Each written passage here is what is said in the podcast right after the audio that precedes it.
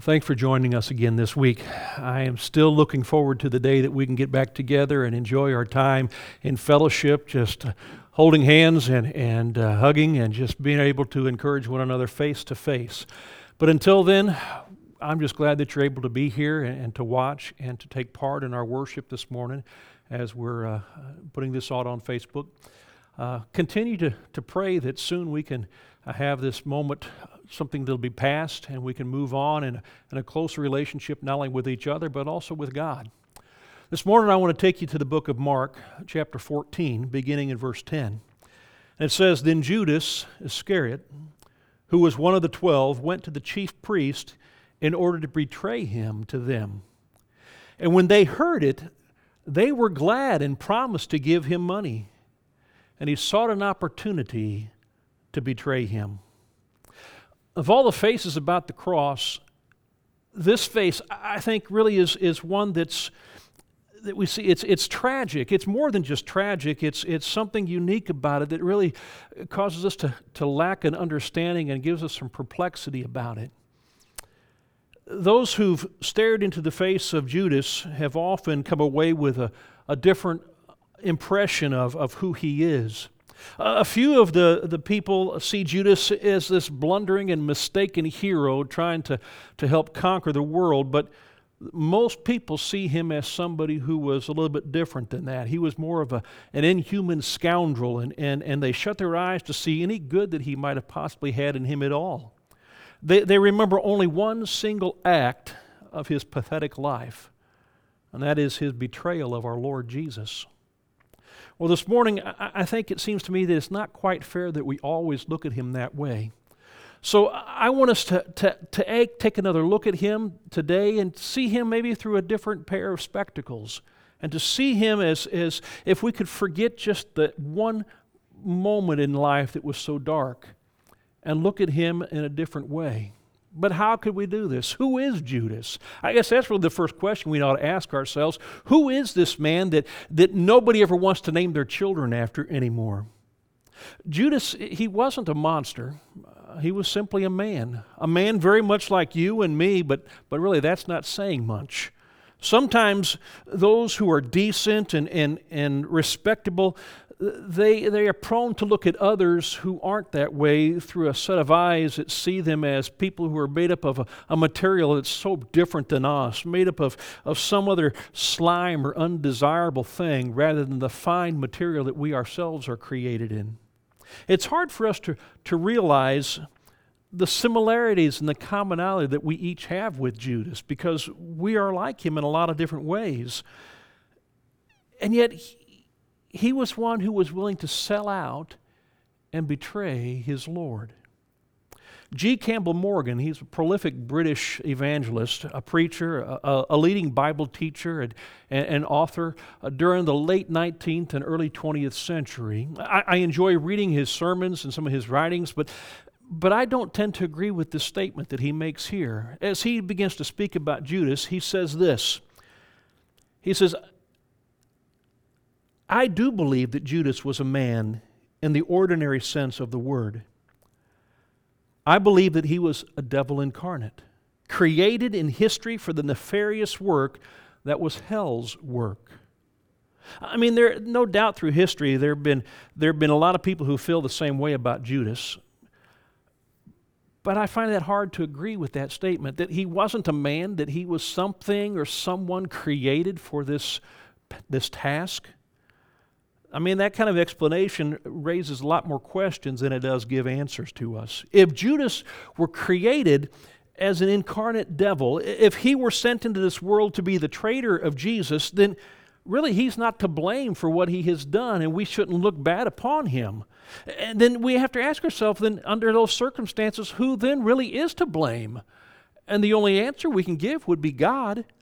But I can't accept that either. God has never created any man, either a monster or, or devil, traitors and scoundrels are, are not born, but I think they are made from their choices that they themselves make in life.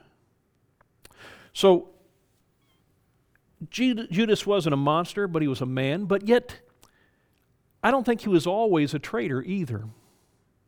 Certainly, Judas was born uh, with the condition that we are, but I don't think we would look at him and see the guilt of treachery upon his soul. I mean, when his mother looked at his, his tender eyes as a child, I don't think she saw treachery and, and betrayal within those eyes. She just looked at him with love and, and just like any other mother would look at him. But no more was he a traitor in the early days of his discipleship with Jesus. I mean, there's probably some who think that, that, that Judas began with this idea that he was going to betray Jesus and he slipped himself into that. But some people probably thought that he had to, had to been a traitor from the beginning. But the scripture does not even give us any indication of that whatsoever. Yet, a year before his betrayal, before Jesus went to the cross, Jesus made this statement in John chapter 6, verse 70. He said, Did I not choose you, the twelve? Yet one of you is a devil. The real meaning of this statement, a devil, diabolos in Greek, it's one that, that gives us the idea of, of one who's an accuser, a, a slanderer, a liar, or, or that could be devilish in his nature. And at that time, Judas was facing the wrong direction in life. But even then, Jesus doesn't say that he's entirely bad. Matter of fact, Jesus never uh, mentions that he's completely bad at all. I mean, the fact that that horrific deed filled him with such utter remorse at the end of his life suggests that there's still just a part of him that had a little bit of hope, possibly. When Jesus said that Judas was devilish, he was only saying what we often say about one another. His criticism was certainly even harsher when he spoke to Peter. Remember those wonderful words that Peter made back in Matthew chapter 16 and, and verse 16? He said that, that you're the Christ, the Son of the living God. And it wasn't but a moment later, matter of fact, just seven verses later, Jesus says to Peter, Get behind me, Satan. But I don't think Peter was Satan himself, even though Jesus said that. And neither was Judas. You see, even though it's a sharp and a cutting statement as it can be, the words that Jesus makes about Judas and about Peter, it doesn't mean that there is no hope for them. But in Judas' case, something changed. Judas, he became a traitor. But he was not one really from the beginning. So, what was he? Well, I tend to think that Judas possibly was a friend. He was one of the friends of Jesus. I mean, he began to follow Jesus early on as, as the disciples would follow Jesus uh, and the crowds would follow Jesus. And, and, and he followed him of his own free will because there was something about Jesus that just attracted him to him. How they met, the Bible doesn't tell us. We really don't know.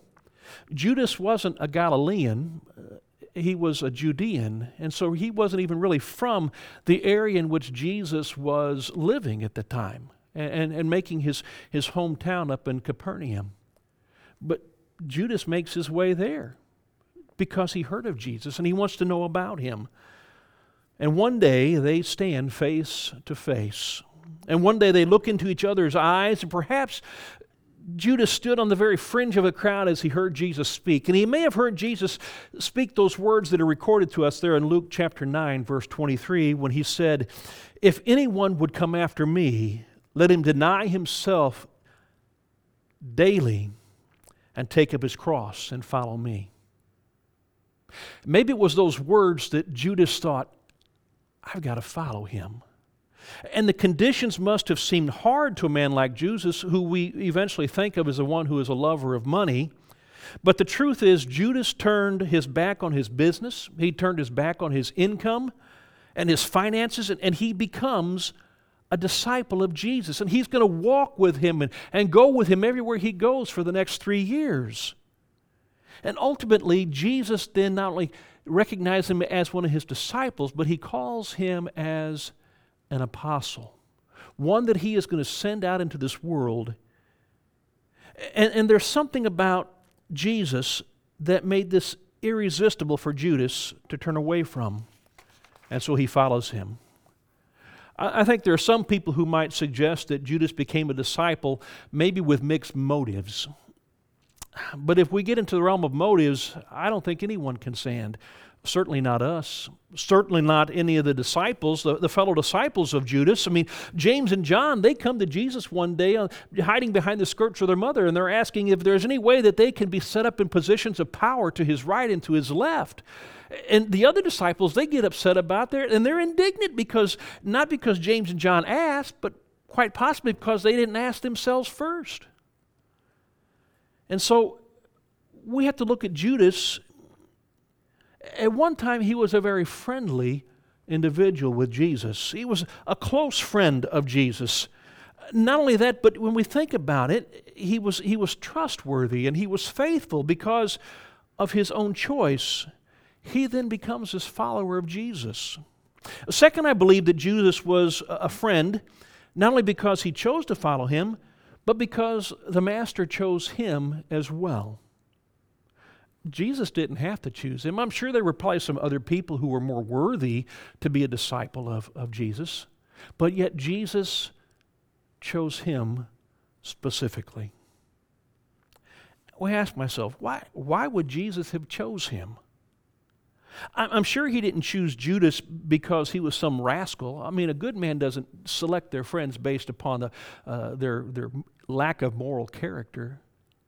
I, I don't really want to believe that Jesus chose him because he knew when he first saw him that this is the man that's going to betray me, so I need to make sure he comes along with me. I think possibly Jesus chose him just as he chose the other disciples because he saw within Judas possibility. I think we can be sure that Judas was at one time a friend because he was regarded as one by the other disciples as well. I mean, they trusted him enough to make him the treasurer of their, all their finances. And when Jesus sent them out two by two, I'm sure that, that he did his work just as much as they did, that he was there casting out demons and he was healing people and he was preaching the good news about the kingdom of God is at hand. And he was just like all of them. And, and had that been who he really was at that point, I'm sure that John and Matthew, the other disciples who write the Gospels, they would have made mention somehow about how Judas was this nefarious, treacherous person. But yet, they don't even make mention of it. They don't even give hint until the very end about their suspicions. And you see, Judas, even at the end, was not suspect to be the one who would betray them. Listen what had happened at the Last Supper in Matthew chapter 26, beginning in verse 20. When it was evening, Jesus, he reclined at the table with the twelve.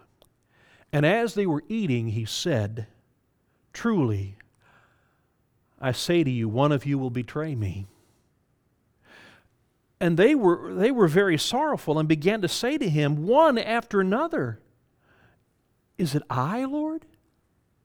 They all thought that they could have been the one to have betrayed him. They didn't all turn and point their fingers at Judas and say, Yeah, he's the man. He was furthest from their thoughts. And even when he got up from the table and he left, they even indicated that maybe he was going out for some errand that Jesus had sent him on, maybe to go buy food or to, to pay for something. We, they didn't know. But none of them suspected that Judas was, even at that moment, was the one that would betray Jesus. I think of all these reasons, I think they help me understand that Judas was once considered a loyal friend rather than always being thought of as the traitor. So, how does Judas how does he become this traitor? Well, I think some would suggest that if he wasn't always a traitor, maybe he was mistaken about Jesus. And they believed that in spite of this heartless conduct here at the end, that he deeply, truly loved Jesus at one point. Not only so, but that he trusted him with a faith that was more daring than any of the other disciples might have had. Because, see, they declared that they believed in Jesus with such an absolute conviction that he was sure that if maybe if if confronted with a situation where Jesus was trapped, that he would then have to do something to prove that he was the Son of God, and, and that he would all of a sudden command the kingdom of God to be established. And so, with that type of faith,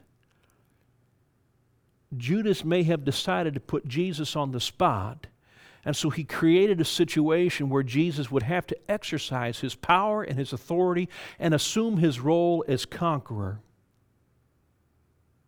Naturally, I think all of us would probably want that to have been the case. But the trouble is, there's no evidence in Scripture that that's true. I mean, all the evidence points in the opposite direction. I mean, evangelists through the centuries who have preached uh, the gospel message and they bring Judas into it, they, they speak of him merely not as a misguided or mistaken man, but one who was deliberately treacherous in his actions here at the end. But there's even more convicting still. Jesus himself, whose loving eye always somehow saw the best in a man, he makes no excuses for Judas. Matter of fact, Jesus, who's even apologizing for the soldiers who are murdering him upon this cross, there in Luke 23, he, he asks his father, Forgive them, for they don't know what they do. But he has no word of excuse for this traitor. He doesn't regard him as a man who, though misguided zeal, did some kind of foolish thing, but, but one who, through wickedness of heart, did a treacherous and a devilish thing. So, how then can we explain Judas? Well, there's not a whole lot written about him, so we have to guess. We can take into context everything around it, and we can come up with our own opinions about him. And I think of this we can be sure. There, there came a day when Judas turned his face away from Jesus and he took that first step down the wrong road. Maybe it seemed a, a trivial matter at first, but by the end it was a tragedy. Let me tell you that the direction in which we travel is the most important fact about us all. You see, what we are, I believe, is of importance. But what we are becoming is really something of greater importance. If we are facing the right direction, then really there's no telling how Christ like that we might become in this life. And we have the whole eternity to climb that mountain. But if we're facing in the wrong direction, ever so slightly, there's no telling what depths of depravity we might discover ourselves into. Just being off course one degree. And in the course of history, eternal. Judas, for some reason, he chose to take the wrong path. He was not only in, in the, the, steps that were false that, that he took, but Judas was the only disciple that wasn't a Galilean. I mean, that in and of itself offered a soil in, in which the choking weeds of jealousy might grow and so when he looks at, at the other disciples, and maybe it was one day as he's sitting there, he began to think about these things, and it began to come clear to Judas that all the other disciples, they had something in common with Jesus and, and, his confidence in them. And Jesus began to take certain ones aside and entered into a, a circle of friendship that nobody else was in. And, and, maybe Judas wanted to be in the inner circle, but Maybe it's just because he wasn't a Galilean. I mean, this inner circle was composed of that blundering idiot Peter and those two hot headed and temperamental brothers, those sons of thunder, James and John. And, and Judas, he considered himself probably very bright, probably very intelligent, one of the, one of the best of these men. He was more, probably more trained in, in economics and things than any of these other guys. And so he probably thought well of himself, and, and yet he's not included in the inner circle in all probability, there was this huge disappointment of Judas. Not only so, but it, it doubtlessly aroused within, arise, arises within him a resentment that grew more and more bitter with the passing of days. And this resentment was further increased by the fact that things aren't probably turning out the way that Judas had hoped they would. You see, when he began to follow Jesus, he was sure that this master was going to establish a kingdom here in this world and was going to restore to Jerusalem and to Israel the rightful throne of the kingdom and to overthrow the government of Rome off their shoulders. And here was this man that he's met who's going to set his people free, and he, he's going to enable his nation to put its foot upon the neck of its enemies, and, and he's going to conquer them, those who had already been conquered. But, but here again, he is met with disappointment. While Jesus made his triumphal entry into Jerusalem, and everybody is shouting and proclaiming him to be the King of Kings. And, and they're singing Hosanna in the highest, and they're looking forward to his entrance there. And, and he is fulfilling all the scriptures coming in. They're probably thinking, now is the time. And so what happens? Judas recognizes that Jesus stops right there on the Mount of Olives, and he, he begins to cry and he begins to weep over this city this isn't the king that he's wanting. This king seems more defeated than conquering. And Jesus does nothing more than weep over a city which he should have conquered. Maybe in disappointment in his own personal advancement and in the prospects of a worldly kingdom, Judas perhaps decides to get out of this mad adventure and get whatever little he could with him. And therefore, he began to steal from the group's finances.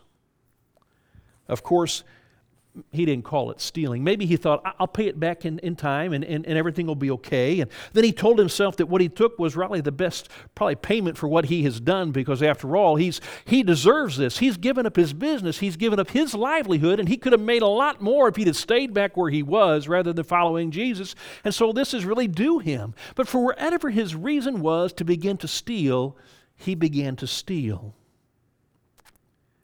And while Judas is soothing his conscience with these little lies, while he is deceiving his fellow disciples, he realizes that there is one whom he is not deceiving Jesus. Maybe he felt that Jesus knew him for who and what he was. He was disappointed and, and grief in those kindly eyes that read to the very depths of his soul, and they knew his heart and his inner thoughts. And so he begins to find himself extremely uncomfortable every time he's around Jesus and just wondering what is Jesus thinking? Maybe he knows, does he really suspect? Is he whatever it is? And so he begins to build in with him this resentment and this, this hatred and, and it changes and he puts the blame on Jesus rather than himself because Jesus is the one who's not doing what he's supposed to do to become king. And therefore, he begins to hate this one time friend with a deadly passion. And it's so intense that his hatred, that finally he says to the enemies of Jesus as they enter into that Passion Week, that final week of Jesus. And in Matthew 26 15, he says, What will you give me if I turn him and deliver him over to you? What was the price? 30 pieces of silver. What a measly amount of money. 30 pieces of silver. I mean, that's the price that you would give to buy a slave. No doubt Judas probably expected more. But his seducers, these Pharisees, these priests, these teachers of the law, they had him at their mercy. And he had betrayed Jesus into their hands, and now there's no going back. Therefore, he, he takes the money because, after all, 30 pieces of silver is 30 pieces of silver, right? And, and here's a little side note the temple treasury in which they pay him out of is the same treasury in which they are to purchase the lambs for sacrifice on the Day of Atonement. The irony in that, that the Lamb of God who would be sacrificed for your sins and for mine on that Day of Atonement was purchased through betrayal of Judas. Jesus, the Lamb of God. But I don't think greed was likely his primary goal for betraying Jesus. I mean, had it been the case, I don't think he would have kissed him. And, that kiss, that kiss, there's something more about that than just finger pointing out the master to his enemies. The word kiss, kataphileo, it's used in Matthew, Mark, and Luke, six times in the Bible is all it used, and it insinuates more than just a, a mere peck on the cheek. It, it insinuates a passionate kiss that seems to have no end. And in these six times in Scripture that it's used, three times it's in reference to Judas's kiss. Matthew, Mark, and Luke, they all use it. It's used another time, once in the book of Acts, when it's describing the elders of the church in Ephesus when they were trying to say goodbye to Paul and they realized they're never going to see him again. And their emotion is they just won't want him to stop, they don't want him to leave.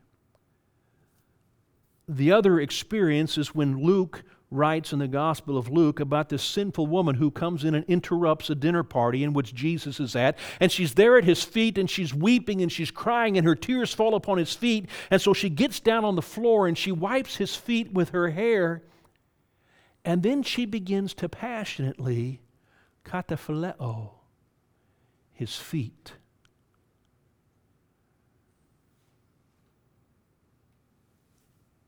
This kiss, it doesn't have that passion, but rather it has poison. I mean, it's venomous. Jealous, disappointed, greedy Judas has now come to hate Jesus so much that he, he betrays him with this passionate, poisonous kiss. So, what can we say about the destiny of this pathetic man? I mean, where is he now?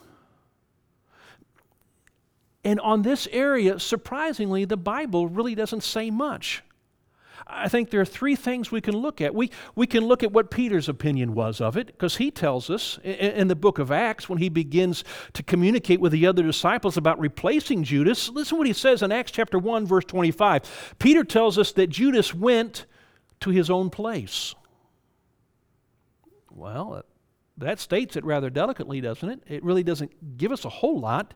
He doesn't say that Judas plunged into the eternal uh, abyss. He only says that he went out to meet the destiny that he had prepared for himself. He went to his own place. I mean, we enter into a door, each one of us, for which we are ready. If we prepare ourselves for the companionship with Christ, then that relationship we will have. But if we prepare ourselves for the companionship of those who hate what is best and they love what is the worst, into that companionship we shall go also. We each go to our own place. So it was with Judas. I think we can listen to the words of Jesus as he uh, tries to explain as well. So, what does Jesus think about the destiny of this traitor, his betrayer? Well, before the betrayal took place, Jesus knew that Judas was not his friend. Yet he refuses to dismiss him. He knew that if love and patience could not save him, isolation and ostracization and, and, and, indifference would surely fail as well. But Judas makes this impossible. So, in his last prayer, Jesus, as he is there in Gethsemane, that long, dark night following the Last Supper, he speaks these revealing words. John 17, verse 12. While I was with them, I kept them in your name which you have given me. I have guarded them, and not one of them has been lost except the son of destruction, that the scriptures might be fulfilled. The son of destruction. Some translations have it the son of perdition. Well, that's Judas. And with infinite heartache, Jesus says, I've lost him. I don't think there can be any more tragic words than that. That Jesus realizes he has lost Judas. I think we can also observe the reaction of Judas himself. After the kiss, Judas expected to go his way, but but he can't do it. And, and, and his, this fatal fascination draws him to the trial of Jesus, and he sits through there listening. And finally, he hears that this man that he has betrayed is sentenced to death, and that, that terrible reaction sets in. I mean, it's, it's awful to think of, of the suffering of this desperate man, and the, the very flames of hell are kindled, and, and they're, they're ready for him. And infinitely, The most awful hour of his life is upon him, and he has needed help before, but, but never has he needed anything as crushing as this right now. So, where does he turn in this hour of need? And I think that's the searching question for each one of us. This, the answer to that will give us a look into the very heart of this man. Where does he turn? Where do we go when the skies are black? And when life for us is, is fallen into ruins? We seek help from a variety of places. Some of us turn to alcohol and drugs, and others turn to God.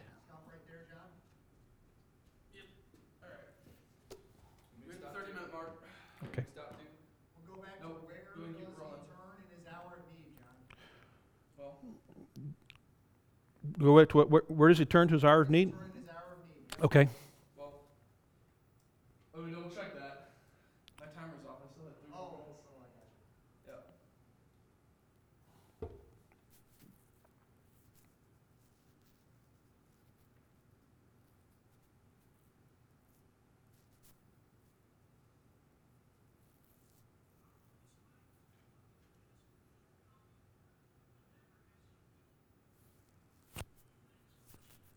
Never has he needed anything as crushing. Okay.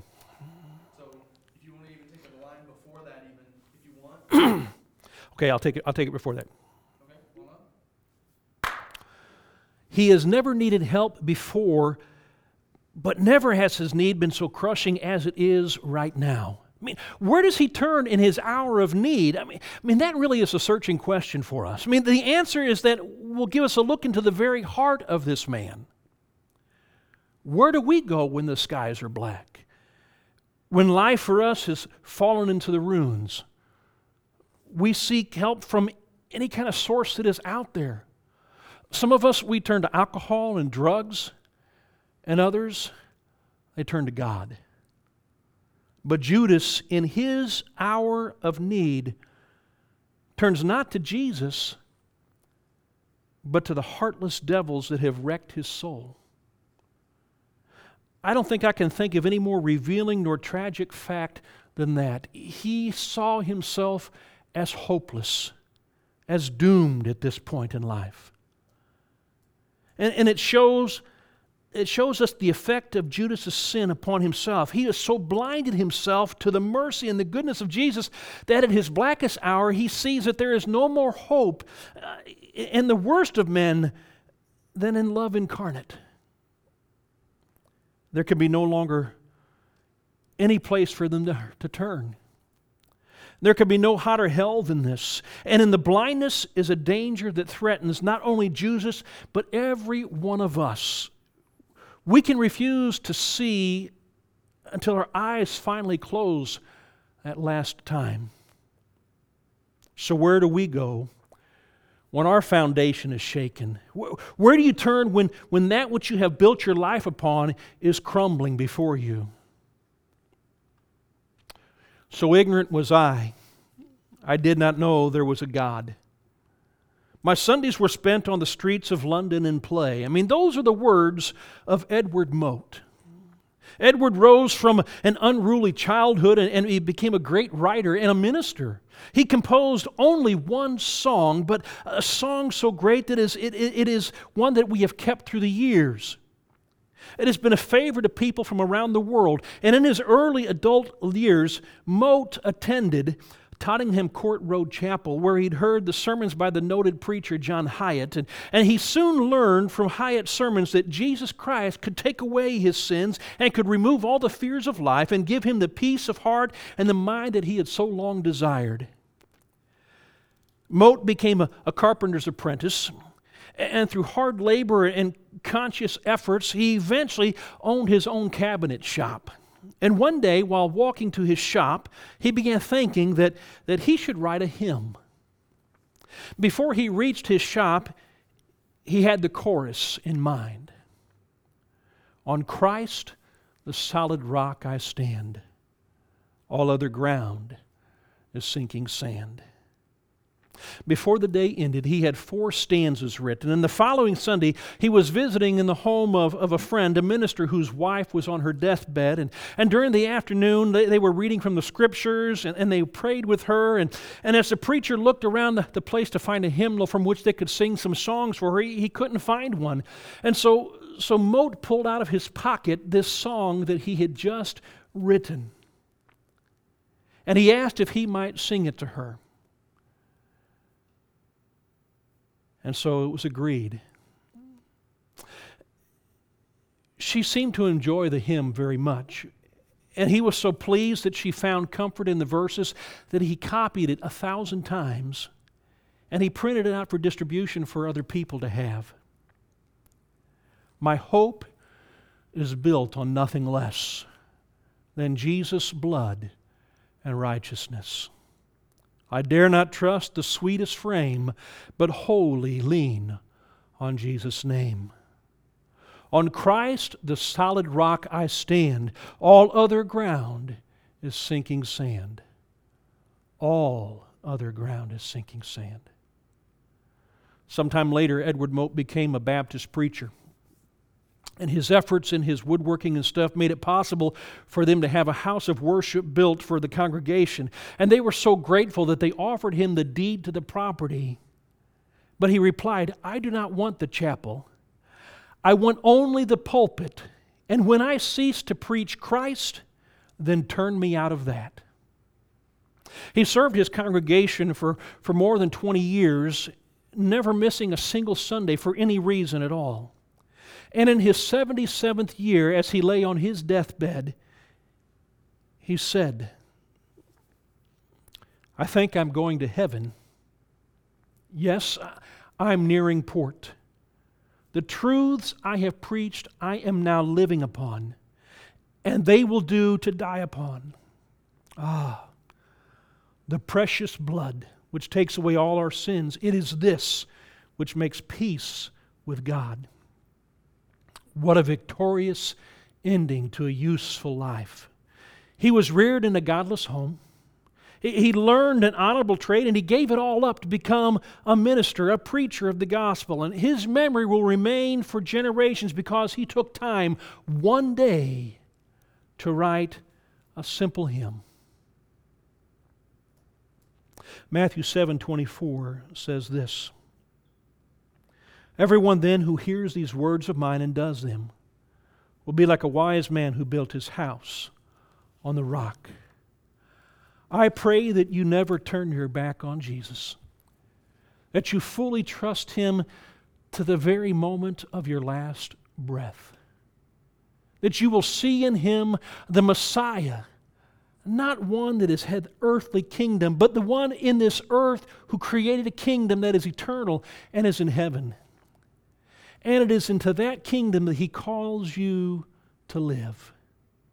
And it is through His name and His name alone that you can enter. Put your faith and your trust in Him. Don't betray Him. Don't be a Judas. Be like Edward Mote and recognize the blood of Jesus covers over all your sins. And putting your faith and your trust in Him is what you live upon and you can die upon. Let's pray.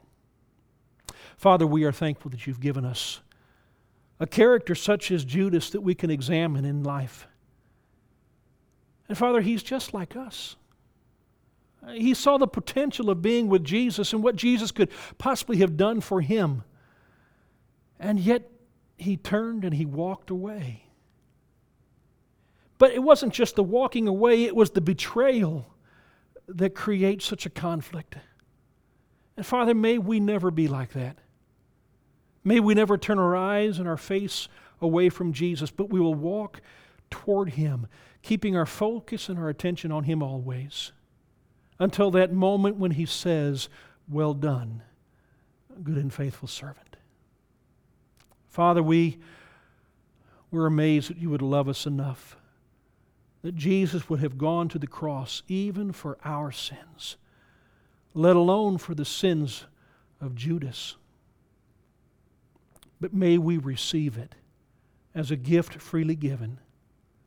And it's in His name that we pray. Amen. Glad that you're able to join us. In just a moment, Alan is going to come and, and uh, share with us our time of communion. And I pray that as you focus on the bread and, and the cup, that Jesus creates this new covenant with us about. That you and your family will realize the importance of that gift and the significance even of the betrayal that had to take place so that Jesus could offer himself for you and for me. God bless you all.